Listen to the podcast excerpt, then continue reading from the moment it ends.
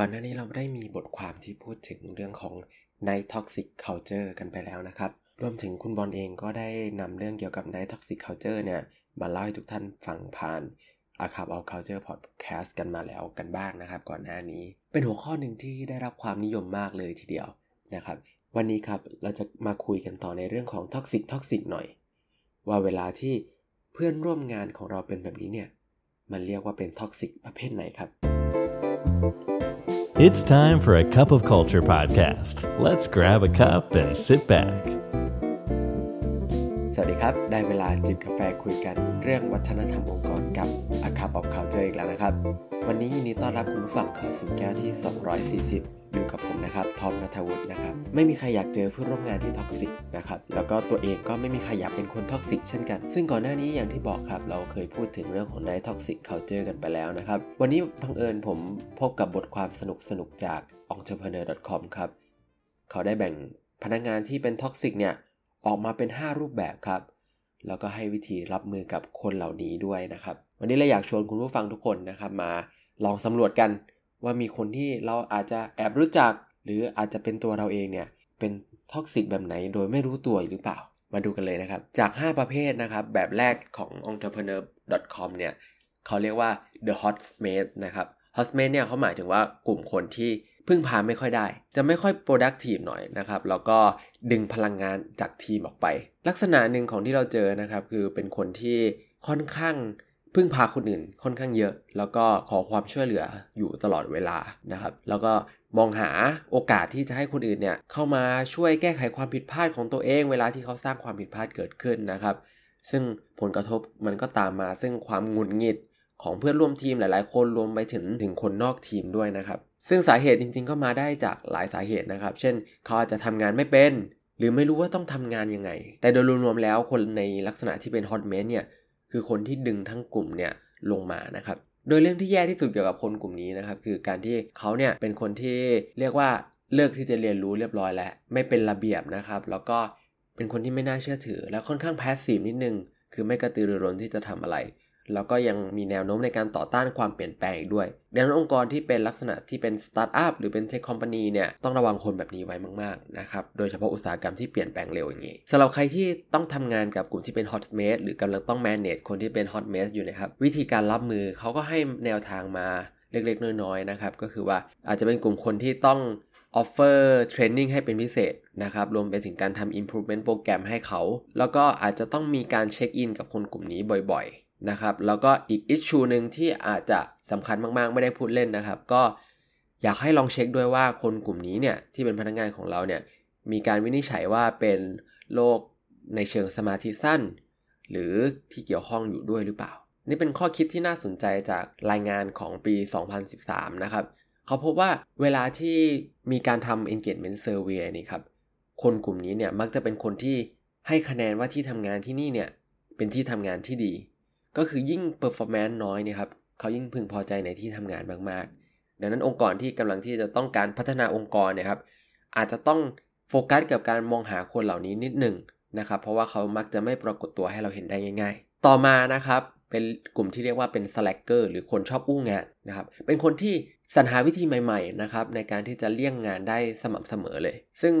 คล้ายๆกับคนกลุ่มแรกที่เป็น hot mate นะครับก็คือกลุ่มที่ เรียกว่าดึงพลังงานและเวลาของคนอื่นเยอะมากนะครับ เพราะว่าเขาจะเป็นคนที่อยากให้คนอื่นทำงานของตัวเอง ในขณะที่ตัวเองก็เอาเวลาไปทำอย่างอื่น ในขณะที่ไม่สนใจด้วยนะครับว่าเพื่อนร่วมทีมทำอะไรอยู่ หรือ manager คิดยังไง และถ้าเกิดเขาหาทางเอาตัวรอดได้เนี่ยเขาก็จะทำตามนั้นครับ ลักษณะที่แย่ที่สุดของ slacker เนี่ยครับคือการที่เขาเป็นกลุ่มคนที่ขาด motivation ในการทำงานครับ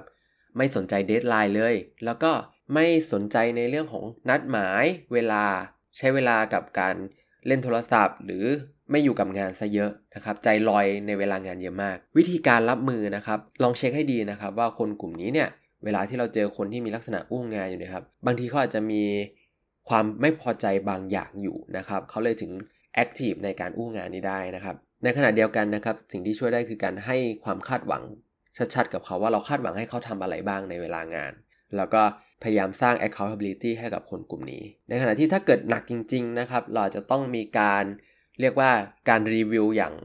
เป็น unschedule ก็คือว่าเป็นการไปหาหรือลองรีวิวว่าณตอนนี้คนกลุ่มนี้ทำอะไรอยู่บ้าง อาจจะเป็นการเยี่ยมเยียนบ่อย ๆ นะครับ แล้วอีกวิธีหนึ่งที่เสริมได้ก็คือการให้รางวัล หรือ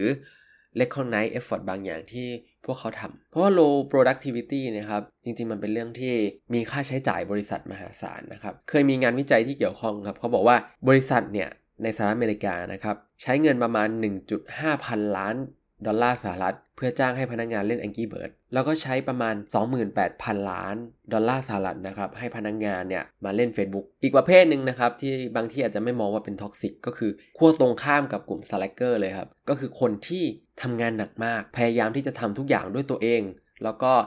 ตั้งเป้าหมายที่แบบซีเรียสมาก ๆ เกี่ยวกับปัญหานะครับ ไม่ใช่แค่ว่าเขาทำงานหนักนะครับ แต่เขาอยากให้ทุกคนรู้ด้วยว่าเขาเสียสละเพื่องานมากน้อยแค่ไหน คนกลุ่มนี้อาจจะเป็นคนที่กำลังพิสูจน์ตัวเองในบางเรื่องนะครับ แต่ว่าสุดท้ายแล้วเขาก็จะสร้างความไม่สมดุลกับองค์กร แล้วก็นำมาทำให้ทีมเนี่ยมีความเหนื่อยล้า แล้วสร้างความวุ่นวายในทีมด้วย แล้วก็เป็นคนกลุ่มที่เสี่ยงที่สุดที่จะเบิร์นเอา คุณสมบัติของคนกลุ่มนี้นะครับคือคนที่ไม่รู้ลิมิตตัวเองครับ แล้วก็ชอบบ่นเกี่ยวกับ attitude ที่มันไม่ productive ก็คือชอบคอมเมนต์เวลาคนอื่น อาจจะทำงานได้ไม่เยอะเท่าเขา แล้วก็มักจะมาทำงานในสภาพที่แบบป่วยๆครับ และที่สำคัญครับความที่เขาภูมิใจกับปริมาณงานที่ทำมากๆเนี่ย แล้วก็ในขณะที่ดูถูกคนอื่นไปด้วยนะครับ เขาจะเป็นคนกลุ่มที่ลดความมั่นใจให้เพื่อนร่วมทีม วิธีแก้นะครับก็คือ บังคับใช้ครับให้เขาเนี่ยมีการกระจายงานมากขึ้นนะครับ แล้วก็สร้างที่ทำงานหรือสภาพแวดล้อมการทำงานเนี่ยในเชิงที่เป็นการทำงานร่วมกัน มากกว่าเป็นการแข่งขัน กระตุ้นให้มีการลาพักร้อน แล้วก็ใช้เวลาวันหยุดครับ รวมถึงอาจจะมีโปรแกรมที่ช่วยให้ลดความเครียดในองค์กร และที่สำคัญคือต้องย้ำมาก ๆนะครับ ให้ทั้งองค์กรเนี่ยเห็นความสำคัญของการทำงานเป็นทีม มากกว่าการที่คนใดคนหนึ่งเป็นฮีโร่ครับ คนอีกกลุ่มนะครับที่คิดว่าจะเจอได้บ่อยๆ คือคนกลุ่มที่เป็น socialite นะครับก็คือเป็นคนสนุกเฮฮาเข้าสังสรรค์ปาร์ตี้แล้วก็สนิทกับทุกคนครับ คนกลุ่มนี้เนี่ยมักจะเห็นงานเป็นเหมือนกับเป็นปาร์ตี้ส่วนตัวนะครับ มักจะมีการพูดคุยตลอดเวลาตั้งแต่คุยโทรศัพท์นะครับ อาจจะคุยกับลูกค้านี่แหละ แต่ว่าคุยนานเหลือเกิน แล้วก็พูดคุยซุบซิบนินทากับเพื่อนเป็นงานหลัก ซึ่งการเข้าสังคมการสื่อสารเยอะๆเนี่ยครับมันก็ไม่ใช่เรื่องแย่อะไรใช่ไหมครับแต่ถ้าเกิดมีพนักงงานที่ใช้เวลาแทบจะทั้งหมด ไปกับการพูดคุยแบบนี้นะครับ มันก็อาจจะนำมาซึ่งวัฒนธรรมองค์กรที่ไม่ดีขึ้นมาได้ โดยเฉพาะเวลาที่เขาพยายามรบกวนพนักงงานคนอื่น เพื่อมาพูดคุยกับเขา คนกลุ่มนี้จะเป็นคนที่พูดจาเยอะครับพูดมากแล้วก็ดึงดูดความสนใจ ไม่ค่อยโฟกัสกับงานนะครับ แล้วก็มักจะมีวิธีการทำงานที่ยังไม่มาชัวร์สักเท่าไหร่นะครับ แล้วก็มีทัศนคติที่ unprofessional หน่อย แล้วก็เป็นคนชอบดราม่าในที่ทำงานครับ วิธีแก้นะครับสำหรับองค์กรที่มีคนแบบนี้เยอะๆ ก็คือว่าตั้งสเกจจูไว้เลยครับว่าเวลาไหนคือเวลาที่เรา encourage ให้เขามาโซเชียลกัน เวลาไหนที่เรา encourage ให้เขาทำงานนะครับเขาจะได้สามารถโซเชียลไลฟ์ได้อย่างเต็มที่ แล้วก็ทำงานได้อย่างเต็มที่เหมือนกัน ในขณะเดียวกันนะครับออฟฟิศก็ต้องมี ความชัดเจนด้วยว่าพฤติกรรมแบบไหนที่ยอมรับได้พฤติกรรมแบบไหนที่เหมาะที่ควรกับที่ทำงานของเรานะครับ แล้วก็ที่ควรทำอีกอย่างเลยก็คือว่าใช้ประโยชน์จากทักษะการสื่อสารของเขาครับ พยายามใช้ทักษะ interpersonal ของเขาเนี่ยไปกับงานที่เราคิดว่าเหมาะกับคนกลุ่มนี้ เพราะจริงๆ แล้วจะเป็นคนกลุ่มที่เป็นประโยชน์กับองค์กรใช้ได้เลยทีเดียว อย่างเช่นนะครับ การซุบซิบนินทาเนี่ย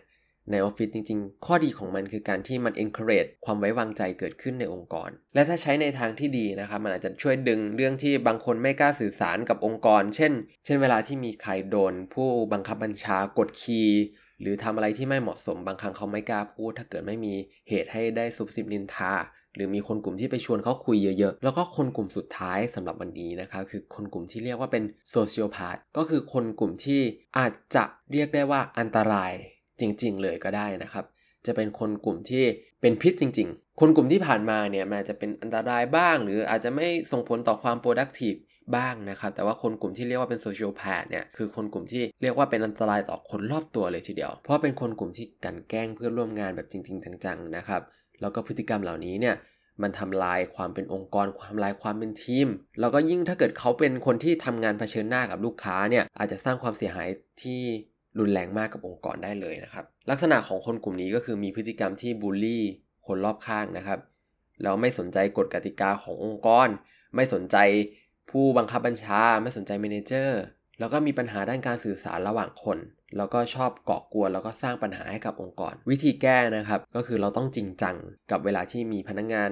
ส่งคอมเพลนต์ต่างๆ มา เราต้องสำรวจนะครับว่าผลกระทบต่างๆ ที่พนักงงานบางคนของเราใส่มาเนี่ยครับ มีการ abuse กันหรือมีการบูลลี่กันภายในองค์กรบ้างหรือเปล่า แล้วเราก็ต้องจริงจังกับ policy นั้นนะครับ และอีกอย่างเวลาที่เราเจอคนเหล่านี้เราต้องพูดคุยกันอย่างจริงจัง แล้วก็ใช้มาตรการเข้มงวดในการจัดการกับคนกลุ่มที่เป็นบูลลี่นะครับ ที่สำคัญเราต้องมีการบันทึกพฤติกรรมด้านลบเหล่านี้ไว้ให้อย่างชัดเจนนะครับ เวลาที่ มีเรื่องมีราวหรือมีเหตุการณ์บางอย่างเนี่ยเราสามารถที่จะเอามาใช้หรือว่าใช้ในการ feedback หรือใช้ในการดำเนินงานทางกฎหมายได้ คน toxic ทั้ง 5 ประเภทเนี่ยครับบางทีเราจะเป็นได้ทั้ง 5 รูปแบบอย่างละนิดอย่างละหน่อยนะครับแต่การที่เราจะใช้มันเป็นตัวกำหนดว่าคนแบบนี้อันตรายหรือคนแบบนี้มันไม่ดีกับเราเนี่ยครับอาจจะเป็นเรื่องที่เกินไปนิดหนึ่งนะครับหลักการของมันคือเป็นตัวช่วยที่ดีในการที่เราจะมองว่าคนกลุ่มไหนที่เราควรรับมือด้วยวิธีไหนนะครับ แต่ไม่ใช่เป็นการตัดสินว่าเขาคือคนประเภทนี้ สุดท้ายนี้อย่าลืมนะครับว่าไม่ว่าเราจะตั้งใจหรือไม่ก็ตามเนี่ยวัฒนธรรมองค์กรก็จะเกิดขึ้นอยู่ดีครับทำไมเราไม่มาตั้งใจสร้างวัฒนธรรมองค์กรในแบบที่เราอยากให้เป็นกันล่ะครับสำหรับวันนี้กาแฟหมดแก้วแล้วนะครับ แล้วพบกันใหม่ในครั้งหน้า สวัสดีครับ